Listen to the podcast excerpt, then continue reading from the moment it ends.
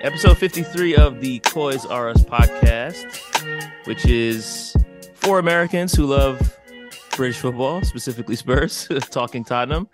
And we've actually got a, a non-American on the pod today. So I'm, I'm here with with Kim, who's one of our regulars, uh, but we've also got Jon Bass here from the Fighting Cock podcast. Jon, how's it going?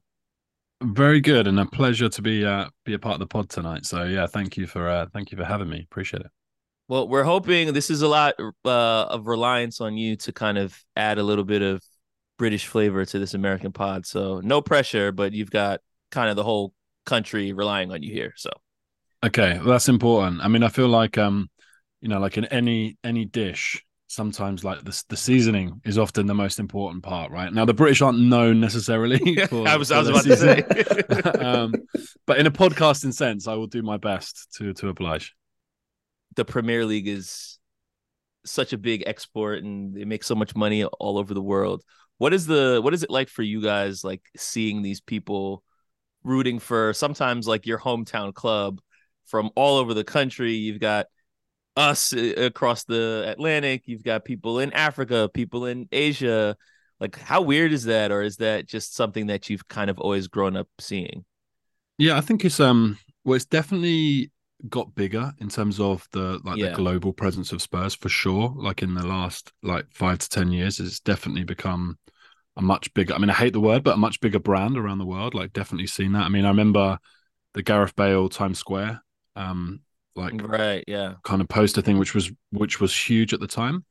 I know there's some like difference, and I never claim to like speak for all Spurs fans. So just speaking for myself, I know there's some some people that don't like it. They actually kind of feel like it should be like a regional thing to their club, and it's you know you're not real fans if you're not from the area. I personally don't like that train of thought because for me it's like well, no one's really from the area right? Like people go well i'm from london so therefore that's that means i'm a real spurs fan. It's like but were you born in tottenham? No.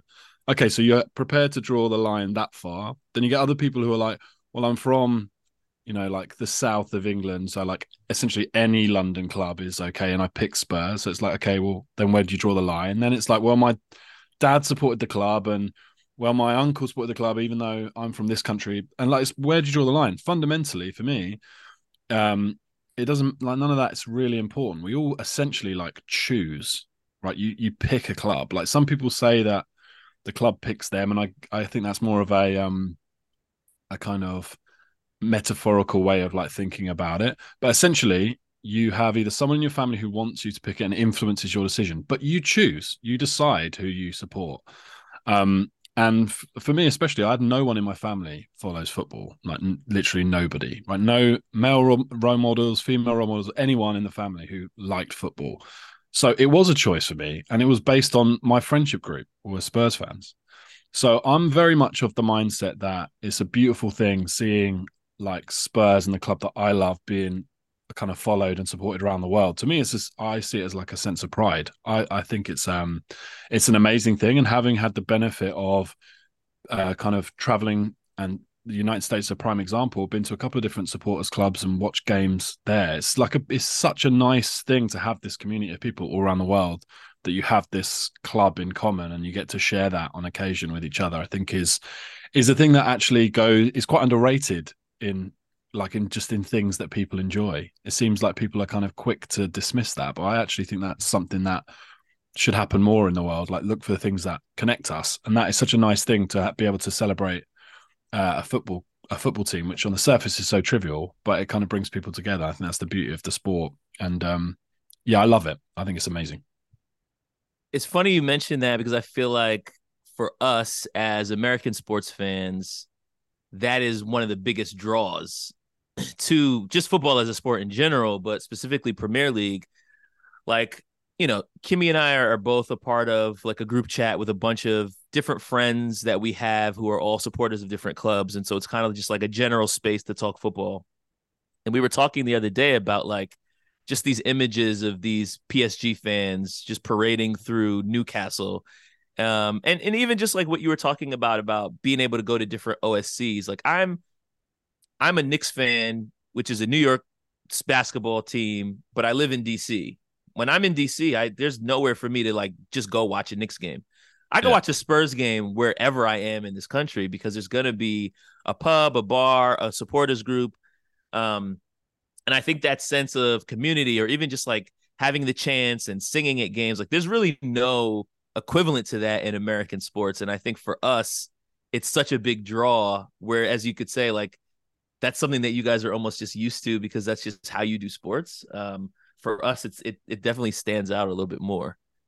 Yeah, for sure. And I think like um again, it's that sense of like having a uh, like a single thing that binds like a group of people. So like you and I, we we met through our sort of like shared love of hip hop, right? And we started, you know, talking um because of that. And if you think about that as a topic, right? Think about that as the sport of football.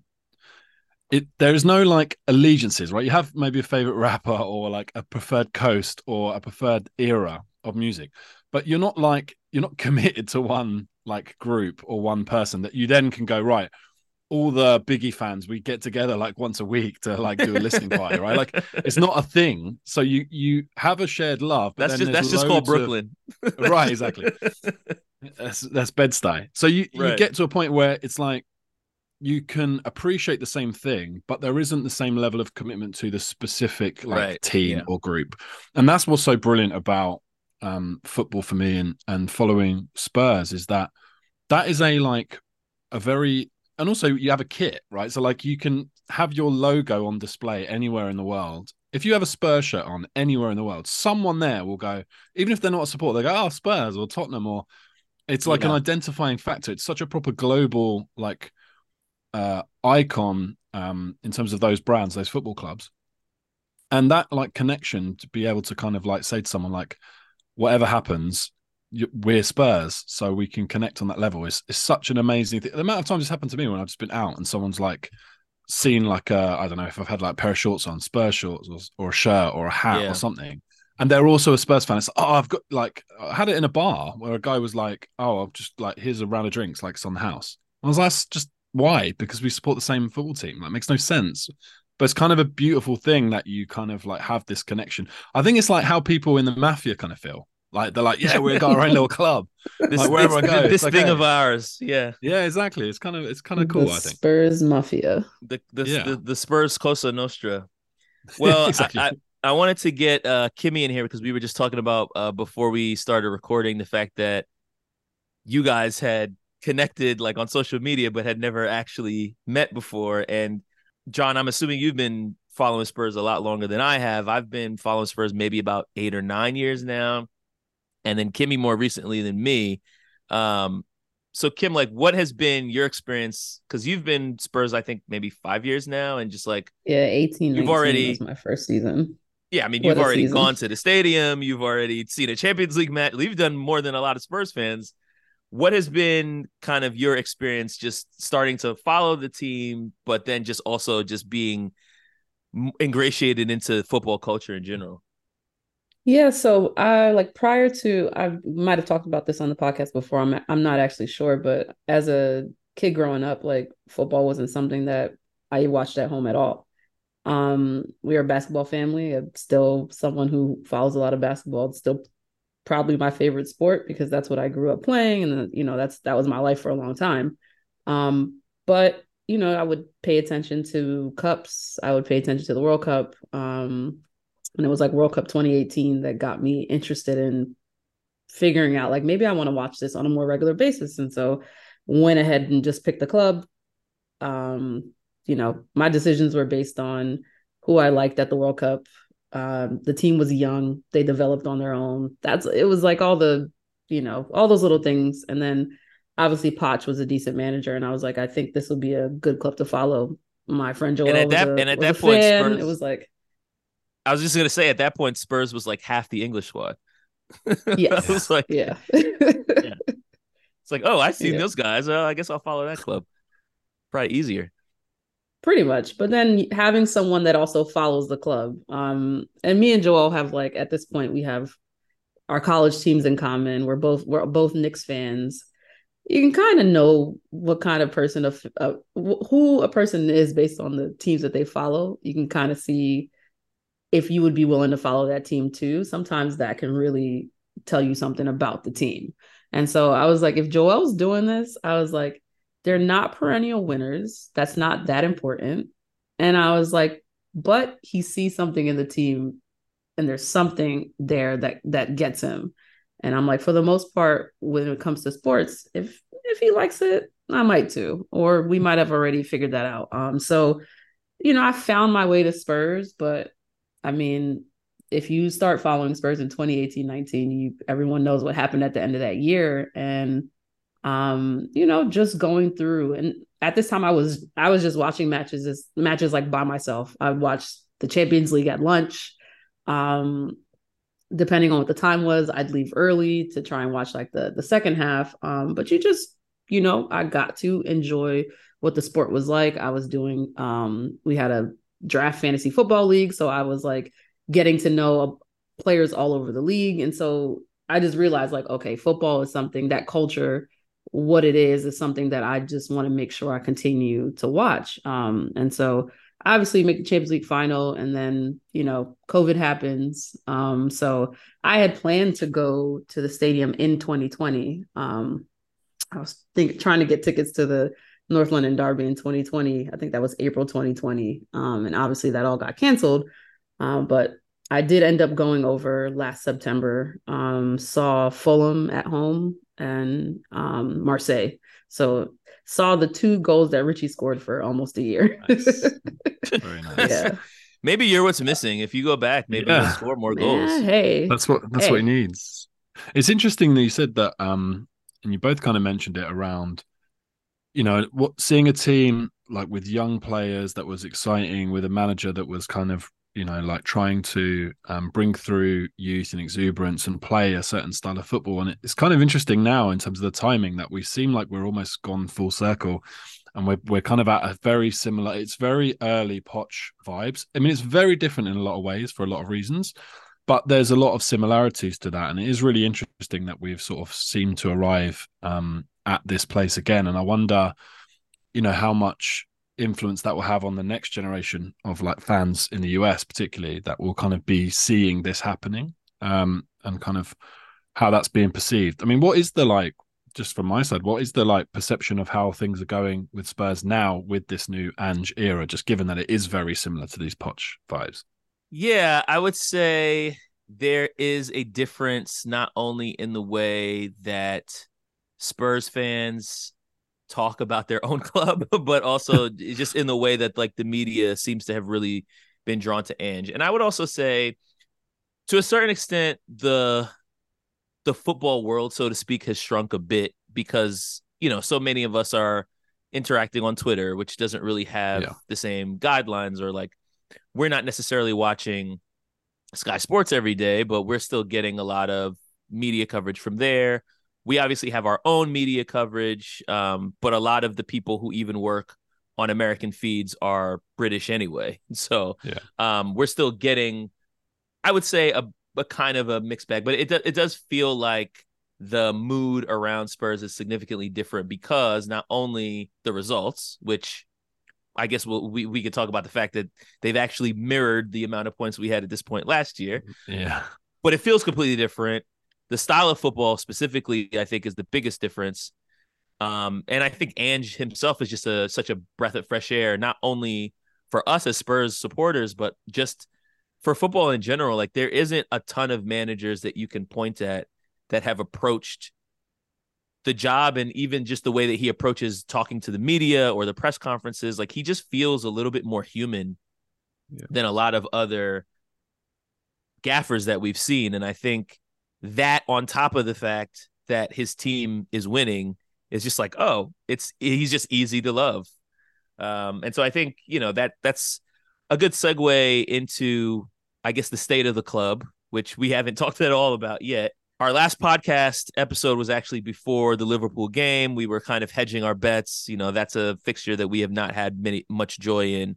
And just, you know, as Kim saying, I, she's been following the club for five years. We've never beaten Liverpool since she's been following. Yeah. The last time we beat Liverpool prior to Saturday was 2017. So, I, I mean, obviously, a lot of the conversation this week has been about the offside and Klopp and the VAR and I almost don't even want to go down that rabbit hole because personally, I feel like his response doesn't even warrant us paying any attention. Like it's so ridiculous the thought or even to even mention a replay for something that has happened not this specific situation, but VAR has screwed people out of points all the time. Like it happens every week. Yeah. Some club has something to aggrieve.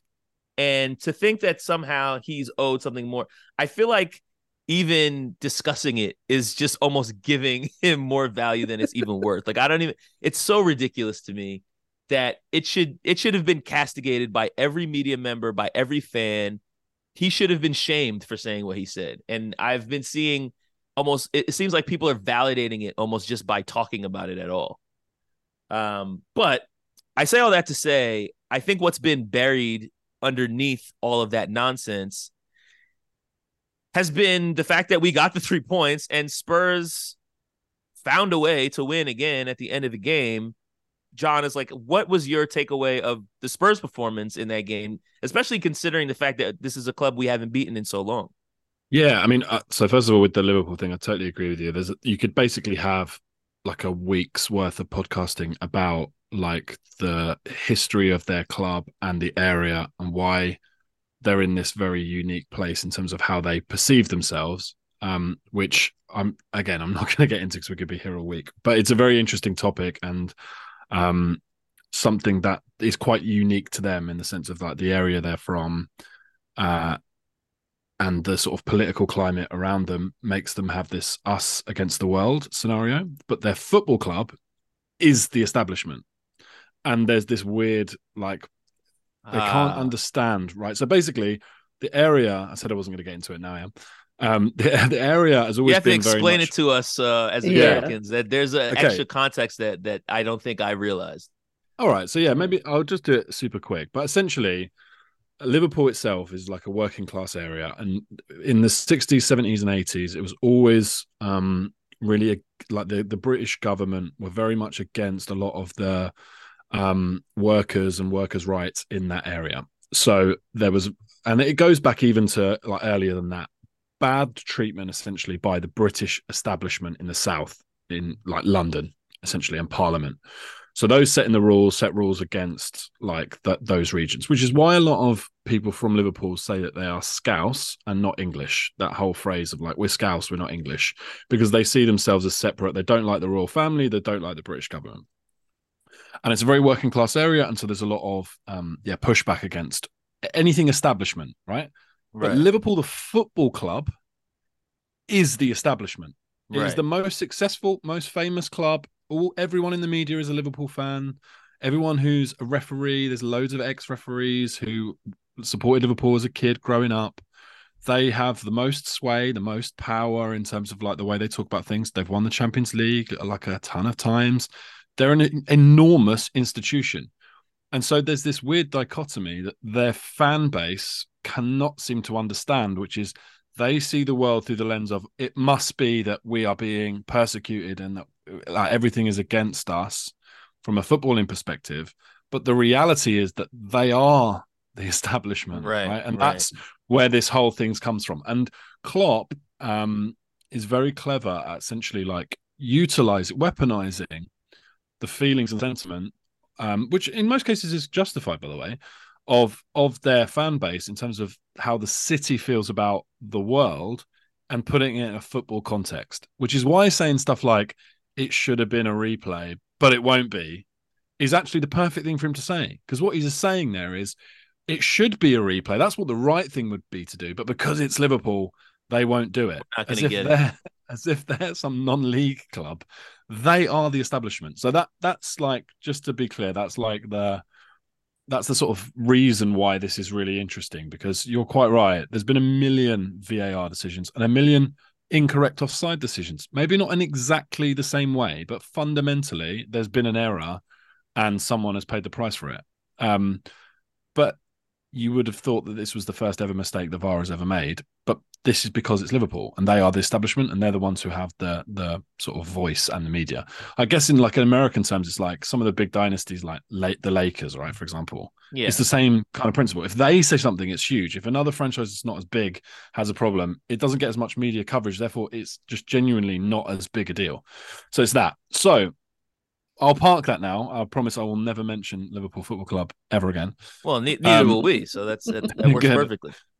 But I thought we played really well, and I thought we were playing really well um, up until they had a player sent off. Which, um, in terms of decisions, again, I cannot believe there's even a debate about whether that was a red card or not. I honestly cannot believe it. Like I, I feel like I'm quite good at not trying to um, be too like over indexing on my own club and be like, oh, it's definitely a red. When actually, if you, know take a few steps back, you're like, well, maybe it was yellow. That's as clear a red card as I've ever seen. Yeah. Like you, there's I don't honestly have no idea how this whole there's no intent or he's trying to go over the ball, and if you go over the ball, then that's what they get taught. But also, red cards are not about intent. like exactly. If I put my studs into your uh, shin, it's uh it's reckless is reckless is reckless, and he yeah, was reckless. Sure. It was a reckless challenge. And what did what did did Bissouma's leg have to break for it to be considered a red card? Like, is that what you guys wanted? Well, apparently yeah. Vicario's leg also needed to break for for there to be a red card on Nketiah. So that, yeah, that maybe that's, that's the standard well, it was weird because the Vicario one, it was like, oh, well, it wasn't a red because his the studs up leg didn't make contact. Okay, well, this one, the studs did make contact.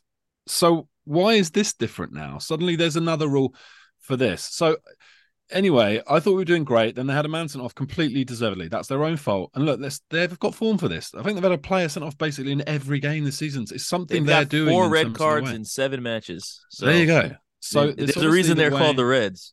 exactly. so that's obviously something that they're that they're doing in terms of the way they're applying themselves is being overly aggressive, and it sometimes it's going to cost you, and it cost them in this game. Um, after that, we were in that horrible situation where they're able to sit back. We should be pushing on because they've got ten men, but they have an extremely good counter-attacking like skill set in terms of their players. And the Diaz goal that never was was a great goal, and that was a would have been a real problem. It was fantastic, yeah. a fantastic, like incredible yeah. finish great goal, but it wasn't given. And after that, it did it did take a bit of an adjustment for us. It wasn't easy. Liverpool really good side, and they played really well in this in this game, and they played really well when they went down to men, which again was also completely their fault um, for getting two yellows um, and getting themselves sent off Jota. So overall, look, just to sum up, I think we but we basically we played really well in the context of the game. The fact that people say, "Well, you should have like won by more because they were down to 10, then down to nine. They were down to nine for long periods of time. That's different from playing an open, expansive game, which actually suits us as much as it suits them, which is why yeah. it was so end to end when it was 11 versus 11. When it was versus nine, it was, um, it, in a way, it was harder for us because they were just sitting in and it was hard to break it down.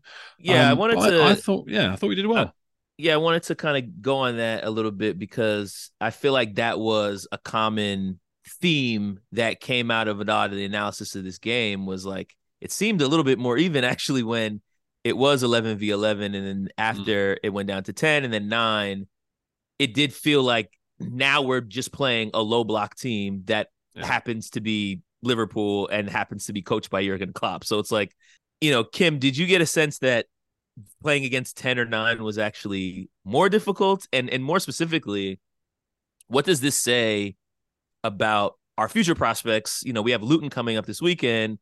We also had like a last minute winner against Sheffield, which is another kind of low block club. What is this something that we need to be concerned about? Because their majority of the teams in the league are probably going to play us this way. Most teams are not going to come out against us the way that Liverpool did in the first half. Yeah, I think it it's something that's going to be a challenge, but we've shown up until now that we're up for the challenge. And the two games that I feel like teams have sat in, Sheffield United and Liverpool, you know, because they had to, um, we ended up winning. So I'm not going to say we're going to win all those games. And it might be the thing that challenges the most. Like we, we might find more joy just in general playing against more expansive teams because they leave more space. That makes sense. Um, but it until we struggle against it, I'm not gonna concern myself with thinking about whether we're gonna struggle too much against it, if that makes any sense. Uh because I feel like that takes away from the joy of being being a fan when you're doing well. If you sit and try to I mean, obviously, like we have injuries that's coming up. That might be a reason why form dips. But I feel like I'm not going to stress myself out about whether a low block is going to kill us until it actually does. And and just showed that throughout a game, he's he finds a way to change it, and that the players they take the ownership on trying to figure out how to how to break teams down. And and honestly, what we needed to have done for most of that game is what Porro did get yep. to the byline, you know, throw some crosses in and try to get on the end of them, create some havoc, get those defenders moving. Um, we made it too easy for them to just stand in place for most of that um that second half. So I think like that's the kind of stuff that, you know, a good manager and a good coach will coach his team to do better. And I feel like we have pretty technical players that I feel like they just need to know the instructions. And I and, and I think they you know will have the ability to do what he wants. So um it would be nice to have Perisic on games like this honestly. That's the Eesh. the one thing that like you you think about from the left side who's whipping in crosses. Um we'll have to see who ends up playing out there how we end up playing. But I'm like less stressed about it than I think I would have been 2 years ago about how do we play against those teams I'm I'm less stressed about pretty much everything less than I was two years ago, less than I was, you know, six months ago. And you know this about me. You've known me for many, many years at this point. I I'm very cynical. I'm always thinking about like how and when the other shoe is going to drop.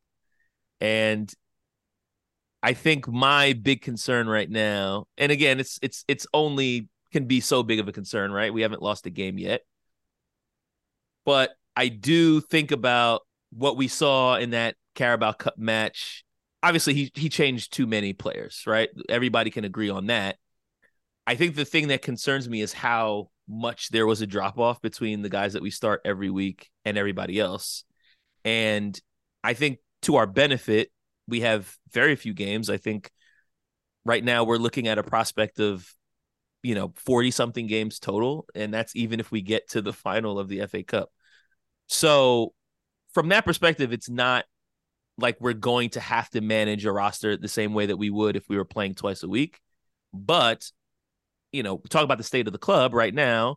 There are starting to get a little bit of niggles and knocks and guys maybe being injured and restriction of minutes.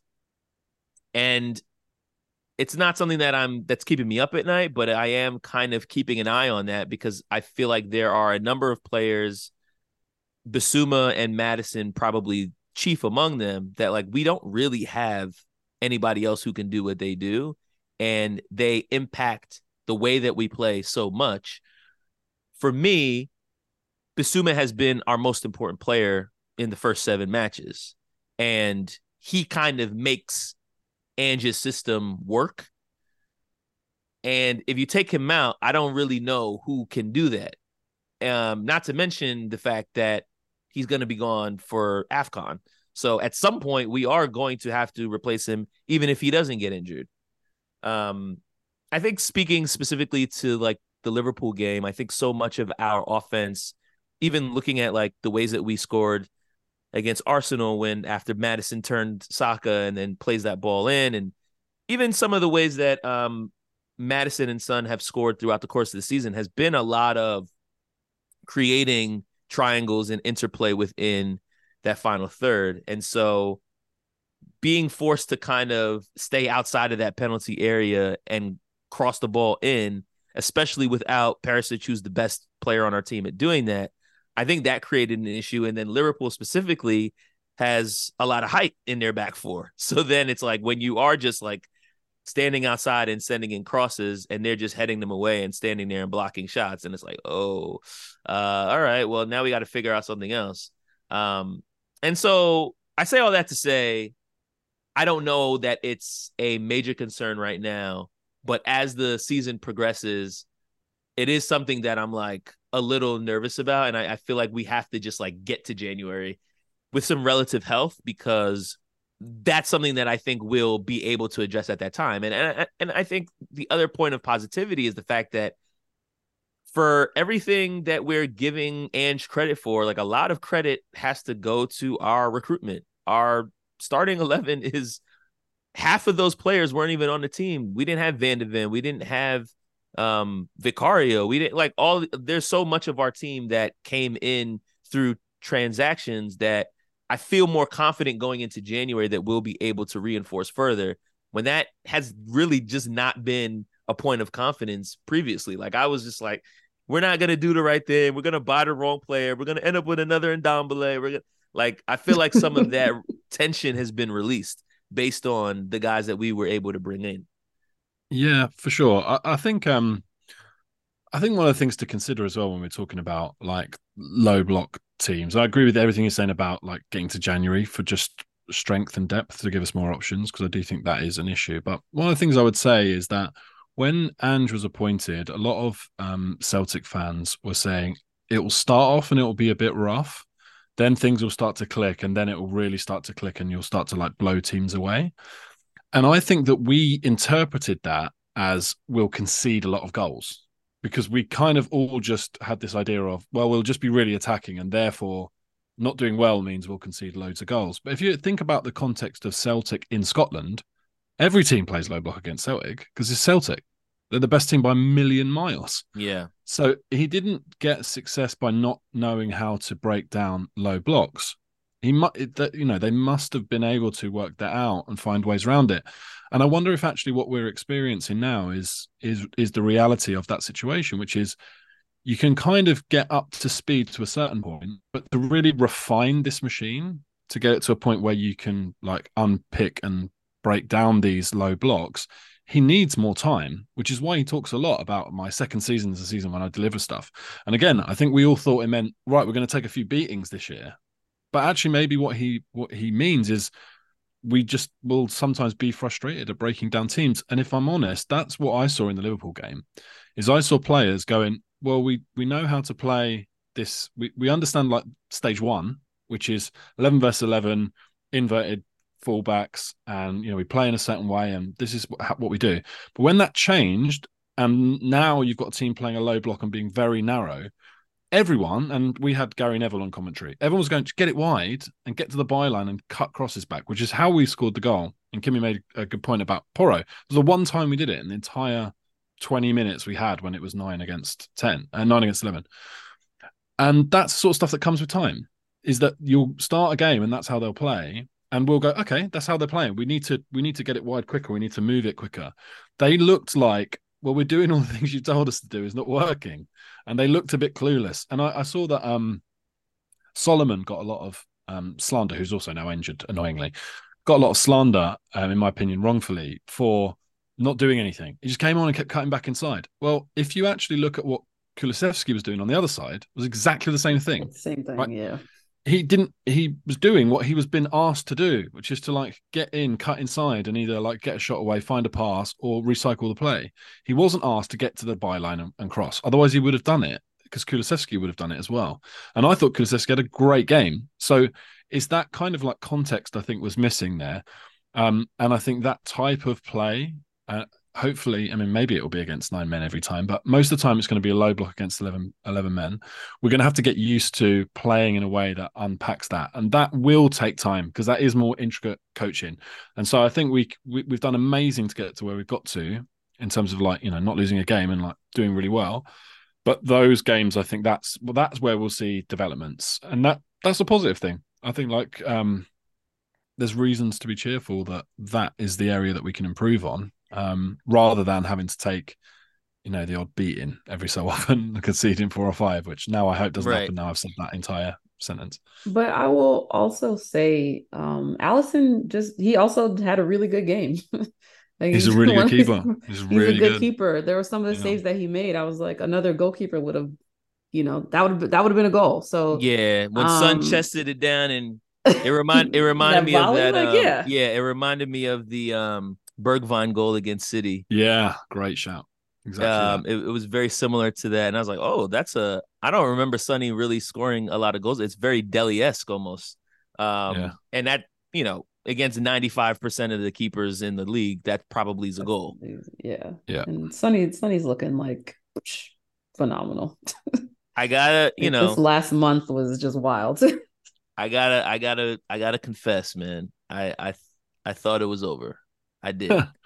um, after last season, I was like, you know, we might need to move on from this brother because he just looked so out of sorts. And usually, you know, you don't get better on the other side of 30. So I had my concerns. And I also think my concerns were also multiplied by the fact that the team was not playing well and the fact that it feels like we have had a history of holding on to players too long until they lose their value. And I'm like, if we do yeah. this again with arguably one of probably the second most valuable player we've had on this team in the past five years, then it's just going to be another just com- total loss where, you know, look at Eric Dier. We could have moved him four years ago. We would have made it. I mean, anyway, I'm, I don't want to go, go down that rabbit hole, but um, he's definitely proven me wrong. I'm, I, I love being proven wrong when it's my um when it's my cynicism that's that's being that's being proven incorrect. So that's great to see.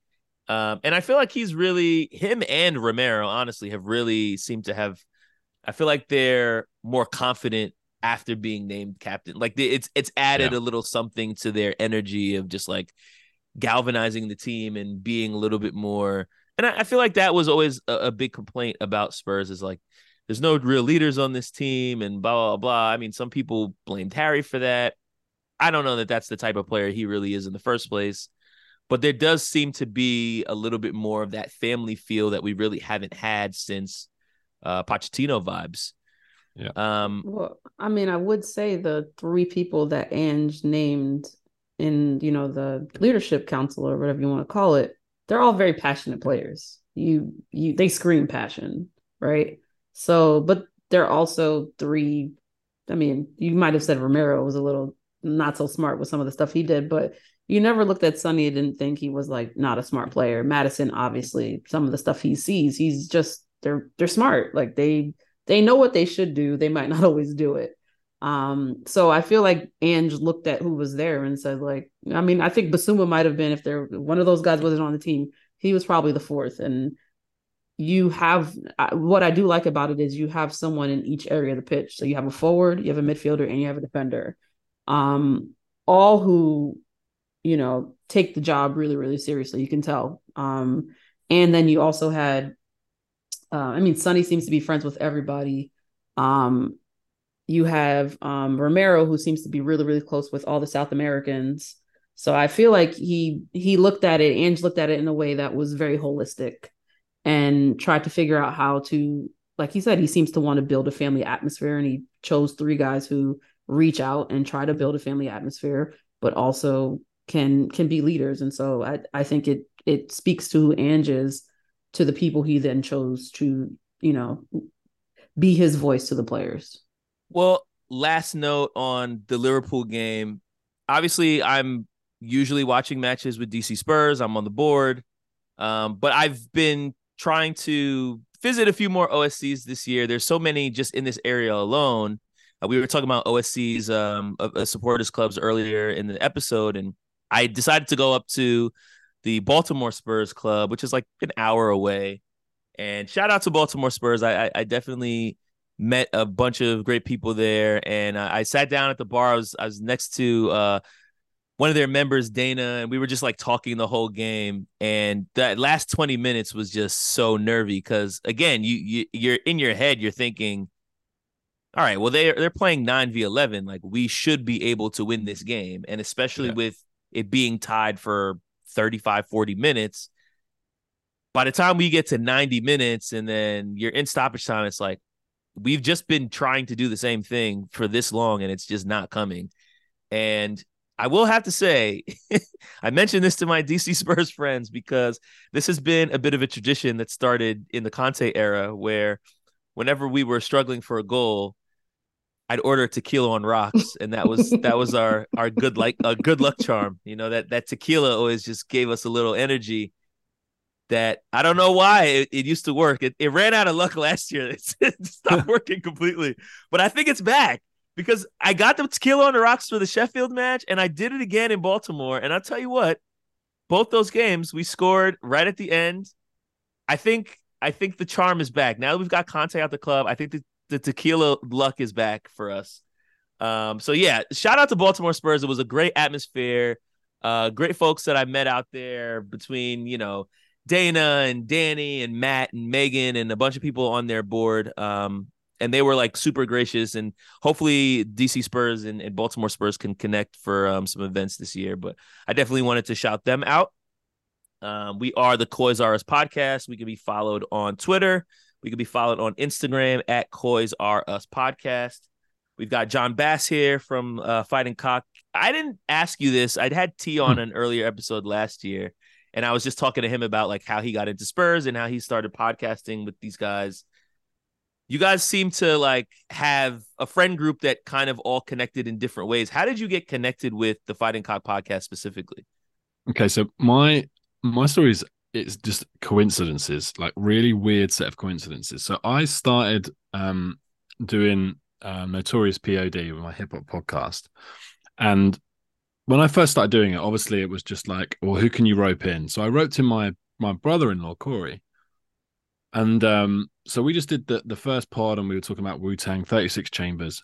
And so I knew T was on the Fighting Cock, loved hip hop. So I thought, well, you know, I'll send him this episode to see if, you know, I can get some feedback from him. So I forwarded him this episode and he he replied back to me on Twitter going, Yeah, I really like this episode. Um, plus I know Corey. And I was like, so what wow. Ch- what wow. It turns out that basically they have a mutual friend in common that um that they've been on like a stag do or like a birthday party together and they remembered each other and so when um after a kind of a few more episodes of notorious pod came out t was obviously listening to them there was like a gap where someone had dropped out on a fighting cock episode and he just suggested to flav hey if you need this guy like he's a spurs fan and he does a pod so at least we know he can like uh, form a sentence if you're looking for someone like maybe he could fill in the gap i'll ask him and that was it. He asked me if I could uh, if I was available, and I said yeah, and that was it. And then I went to went to where Flav used to work at Ball Street. Um, Flav, who runs the Fighting Cock, and then yeah, the rest is history. And I think I I started doing pods. Then this was like I don't know. I want to say like that Liverpool game that you mentioned was that the one we smashed them at Wembley? I think it was the season was after that. So it was the yeah, it was the last season yeah. at Wembley was my first season on the Fighting Cock, which was whatever that is, five or five and a bit years ago. Um, and yeah, and that so everyone on there is kind of met through friends of friends or like weird coincidences. Um, except for like Flav and Ricky, who I think lived together and were friends, but they also met on like a Spurs blog, I think, or like a forum back in the day. So it's a really kind of like nice set of friends. But now it's like we go to each other's weddings and like, you know, people um go on holiday with each other and we you know we're like a pretty close i speak to those guys more than i speak to my my whole family so um right pretty tight knit bunch you know yeah i mean it's funny that you mentioned um because i feel like we met in a similar way through mm. the notorious pod podcast i had put out an album a couple years ago and t and i had been corresponding on and off about hip hop, different rap stuff. And we would just like DM on Instagram. And when I put out the last album, um, I sent it to T just kind of on a whim, like, hey, check this out. Let me see, let me know what you think about it. And then I think he shared it with you because he knew that you had the podcast. I don't think you and I had actually corresponded prior to that. Um, and then you heard the album and then you liked it, and then you had me come on the Notorious POD podcast, and here we are now. So, but, it, but what's crazy about that is like, um, on my so I got married last year on my stag do in the summer. We basically, me and my friends, we rented like a, a big villa in Ibiza, and I put together. I'm obsessed with controlling the music wherever we go. Right, if I'm in the car, I have to have the aux. If I'm around the pool on a holiday, I have to like have the playlist. And I had like a couple of your songs from that album on my playlist on my stag do. Like what? Like it's that wow. kind of stuff. There's like it's like a is a nice connection, right? Like you meet someone from like a shared interest, and then you know you keep in contact, and yeah, and then it's like stuff like that. And people were like, "Oh, who's this?" And I was like, "Oh, just my friend. Don't worry about it. Let me. I'll show. I'll show you the album. Don't worry. Don't worry. You, you get to know." That is that is so Got some cool. new I mean, fans. Nah, yeah, it's it's always amazing when I hear about like somebody hearing the album from another country or some I hear somebody reaches out from Ireland and they're like, "Oh yeah, I like like this is amazing." It's not what I had in mind when I was making it, but it uh that's the power of the internet. Absolutely. Um, so, like I said, Luton on Saturday, which is going to be I think twelve thirty local time for us. That's seven thirty in the morning. Um, so that's the other good thing about watching British football is it gives you an excuse to start drinking. Um, I was going to say that that, that tequila is going to be very very early this week. You know. yeah. Well, Yeah. luckily we've got a we got a holiday this weekend, so um, Nice. I've I've- I've got no work on Monday, and I can I can spend a couple days getting. Hopefully, we won't need the tequila. The tequila's True. only it's it's break in case of emergency. So Okay. we're looking ahead to Luton. This is a team that you know we we assume is probably going to be playing some of that low block that we've had some issues tackling, and I think one of the big concerns going into this game, which is our final match before the second international break already. It's October. Yeah. It's ridiculous, but I think the big concern right now is is that left wing.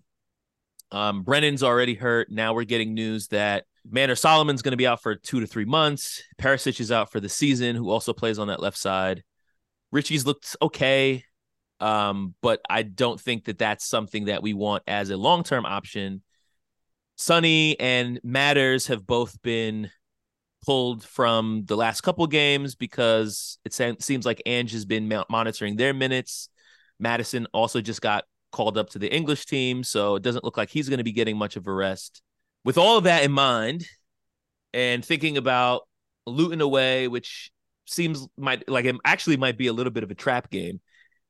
What is I guess the lineup that we should be running out there and and and thinking about some of the injury concerns like is this a time for us to maybe do some rotations to the lineup? Kim, what are you what are your thoughts on on who we run out there? I still feel like Maddison and Sonny play for 60 or 70 minutes. Um, I don't. It seems I to be mean, kind of the norm that's been set now. right? Yeah, I feel like that's just what we're gonna see until they're fully healthy. Um, but like you said, they're both on England duty, so I, I don't know. Maybe this week they got over it, but from what I heard, they've been not training here and there, but playing games. So, not really sure about that. But um, I guess you start with Richarlison. Um, I don't know what other option we have on that left side. yeah, you start with Richarlison on the left, Sonny through the middle, Kulusevski. Um, midfield stays the same. I feel like we start the same team that we did against um Liverpool. I don't, I don't, I don't, unless something really, really changes in the next few days. I feel like he trots that same team out, and you know, if we're up, then yeah, maybe we see some subs early. Like if we're Yeah. Three 0 up in forty five minutes or something like that. Yeah, maybe you see some younger attackers come on. Um, but I feel like you start your strongest team. Yeah, I tend to agree with that. I think like there's been some talk about maybe Veliz starting just because he's one because of Sonny needing a bit of a rest and potentially carrying an injury, and two because if they are playing a low block and we're going to put balls in the box, that that is apparently his best skill set. Um, Veliz is very good in the air and is sort of good in the box, so I can see some merit in that. But like I personally, I there was a long time basically in football where you just play your best team every week. It doesn't matter about the opposition. You just played your best team and no one batted an eyelid. Now suddenly it's like, no, this player can't play when that team has this type of formation and he doesn't suit this, so you got to play this person. Like, I, Well, that's because clubs are being asked to play 80 games a season. That's why. yeah, It's it's ridiculous. Yeah, and also like, there's a you know a lot a lot's changed in football, uh, like for the better in terms of like improvements in like data and science and all this other stuff. But I do think there is um, a slight uh, over-indexing on overthinking about things, and sometimes like football is a pretty simplistic game, and like sometimes it is just a case of, um, you know, looking for the the most simple solution. Sometimes is the best answer to to the question. And for me, it's like if you have if you have quality players, they will find a way um, to score goals. As we saw, if you play against a low block, and Luton have some like pretty big, robust defenders who are used to heading things away. If you keep putting balls in the box, what you're basically saying is, I think our two attackers are more likely to score over the 90 minutes than your four defenders are at heading it away.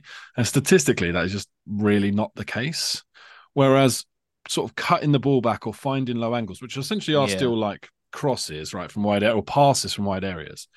You need players who have good movement. That's quite a different thing to just finding good players in the box who are good in the air.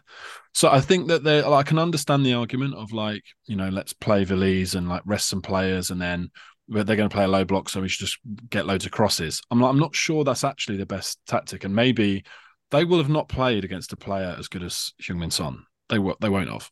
So they won't really know what to do with him, and they won't have experienced that level of movement and that that like high level of quality. So I think we should like try and stamp our game onto them.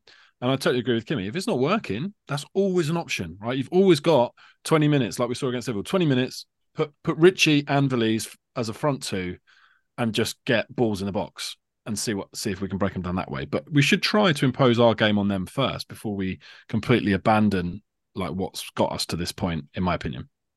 And I think, think- that's the kind of manager Ange is, though. Exactly. He wants to play his way, and then if he needs to, he'll make changes. So I, like I said, I expect to see as strong of a team as he can field. Yeah, definitely agree with that. I think what's interesting is going into the Arsenal match and then Liverpool after them. One of the talking points that we discussed was, you know, we've basically been dominating possession on every team. Now we're starting to play some of the big boys. And what is this team going to look like if we don't keep main, uh, maintain the majority of possession? And actually, we ended up still having majority of possession. Obviously, the Liverpool game had some extenuating circumstances for that, but even against Arsenal, uh, I think we had 54%. So it does feel like I don't know outside of Man City if there's really any other teams out there that would be able to maintain more possession than us. So I think from that perspective, we pretty much know what we're going to get. I, and I expect against a team like Luton, that number to be upwards of 65 to 70. Yeah. What I think the question then becomes is if they know that and we know that, they're probably going to be comfortable playing for a draw. It's this at this point they're just trying to get points. This is a team that has only won one game. It was against Everton. um, and they are not doing so well on the table. So for them to just stay in the Premier League is really their only goal. Um, they've played seven games, they've won one, they have four points, um, and they're in 17th right now, just tied on points with Everton and Burnley. So this is not a, a club that's going to be gung ho. And actually, the way that Burnley played us was was a bit surprising, I, I guess, um, for what we typically have seen from Burnley, but maybe not as surprising for what from what Kompany's been doing with them. I, I don't think Luton Town is going to be a five two type of game. Um, but I am also not concerned. I would say curious, just to see like what that first forty five minutes really looks like.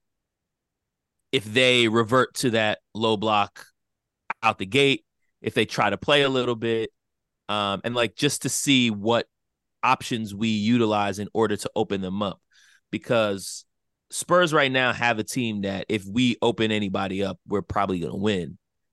Yeah. And I think Luton is going to be conservative in that regard, especially in front of their home fans. So yeah, I'm I, I'm I'm curious to see how we open them up and um, if we have any trouble doing that, and and if it hopefully it doesn't it doesn't have to be a tequila game. I I, I love the Sheffield and the Liverpool and the crazy last minute limbs in the air. But I also, you know, I could use a comfortable win on Saturday, you know. The- I don't need thing- that every week. exactly. Like we, we could just do with a nice like four nil smashing, a score in the first minute, and then the floodgates open. The, the thing about um the thing about Luton though to bear in mind because I actually was born in Luton. I was born in the L and D Luton Dunstable Oh, Hospital. Look at that. So I grew up. Um, I didn't grow up in Luton. I grew up in sort of like the area. So a lot of my friends are Luton Town. You're basically either Luton, Tottenham, or Arsenal from where I'm from. And so I know the club fairly well. And you have to remember that this club, it, in the pyramid system in like British football, you can um, you obviously have the Premier League, the Championship, League One, League Two. When you get relegated from League Two, you- you're in non-league, right? Which Right. which some of my friends have played at that level, right? It's like it's good. It's still a decent level, but um, it's a huge difference. And Luton, through It's no like fault of their own- semi-professional. semi-professional, exactly. through no fault of their own, like they had an owner that basically screwed them over and they were deducted like a load of points, which basically meant they would have to win every game 10 0 to stay up, which they didn't. They got relegated and they went non league. And now they were selling out when they were non league. So wow. now they're back in, they, they went all the way back through the leagues, which is unprecedented. I think they're one of the only clubs that's actually ever done that. Um, so this season they haven't gone out and spent a million pounds, uh, like billions of pounds, sorry, on loads of players. They've been very like fiscally um, conservative in terms of like managing their club because there is an expectation that they might go back down. So they will have a go. I, I think that people are thinking that they'll be um, completely low block, old school Burnley. They will at the right time, but their fans want to have some fun. And I think that the club also understand that it's like, yeah, you can try and play and nick a like a nil nil, but you'll probably end up losing anyway. So I think they will be conservative, but I don't think it will be as backs to the wall as people are expecting. I think that they will give it a go when they get the chance, and their fans will want to see them come out and play a little bit and at least try to attack, which I think will help us ultimately and play into our hands. Um, so that's why I said earlier we recorded the fighting cock earlier, and I did say we we might smash them up four 0 because I think they might get a bit carried away now that they've won a game, thinking, oh yeah, we could we should play a little bit. So um, it's going to be an interesting game, and um, I have a soft spot for Luton. I would say I don't have a second team, but if I had one, it would probably be Luton. So I hope it's only four and not five, but I hope we smash them to bits. I'm actually glad you gave that additional context because I, I feel like that's actually going to play into our favor a little bit more. Like you said, mm-hmm. I've seen them play a few. I mean, I haven't watched a ton of Luton Town this year, but um, in the games that I have seen, it, it does look like they are trying a few different things. Yeah. Their their players are not crazily clinical. Um, but they've got a forward Carlton Morris that has like three goals already this season. So yeah, he's decent. Um, they're decent. they're trying to do bits, but I think it's just difficult for them because the level is just so much higher. But I think that's a good shout. And and and if they are going to try to play with us, then that's actually going to affect um, my prediction. actually, I'm a little bit more confident than I was otherwise. Um, if we were going to be playing a low block football for 80 minutes, but I think I'll go I think I'll go three one. I'm still not ready for uh to predict us having too many clean sheets because I think uh we we're we're open up we open up a little bit, but um I think if if we score three, that's going to be way more than they'll be able to con- contend with, and that'll give us a nice three points to go into the break. Kimmy, what you got? I said since you don't want to go for the clean sheet, I will take that bet and so I will oh, go three wow. now. Okay. You okay. know, I'm going All for right. I'm going for three wins in a row. This could be that these this could be nine points on the table. Well, yeah. Well, it would be two wins in a row, right? Because we drew with this, Arsenal. Yeah, but I. Oh, you're oh draw. three predictions in a row. Got it. Yes, I'm talking about our Coys Less table, not yes, the, not yes, the Spurs yes, table, not, okay. not the Premier yeah. League. I mean, table, the important one, personal table, the one that matters. yeah, so I'll go three now then. All right, Luton Town on Saturday. Any uh last notes or thoughts before we wrap? Don't get any more injuries, please, as well. That would be great. Just get through yeah. it unscathed would be great. Yeah, that's and, uh, that's really the biggest thing. Well, Jon Bass, or is it is it Jon Bass or is it Big Jon Bass? Because I'm not I'm not sure which one is is the official well, these marker. Days, well, these days now people are saying that I'm not that big. I mean, we had the Fighting Cock social, and people, are, oh, you're not that big. I was like, I'm six foot three, is generally considered quite big, but this guy was about eight foot tall. So I was like, well, not compared to you. So uh, maybe just Jon Bass, probably the safest. Oh man, Oh man, this the social just just ruined the the whole. I, I thought that was gonna be like your rap name. You could have had merch. You could have had BJB. You could have done a whole thing, but you know, I know. Just this regular Jon Bass now, I guess. Never meet, never meet your heroes. That's what they say. Because they, they, they, they, call themselves Big Jon Bass, and in reality, they're just, you know, not that big. There it is. Toys R Us. Right. Jon, thanks for joining. Come on, you Spurs. Yeah, appreciate it. Come, Come on, you Spurs. Spurs.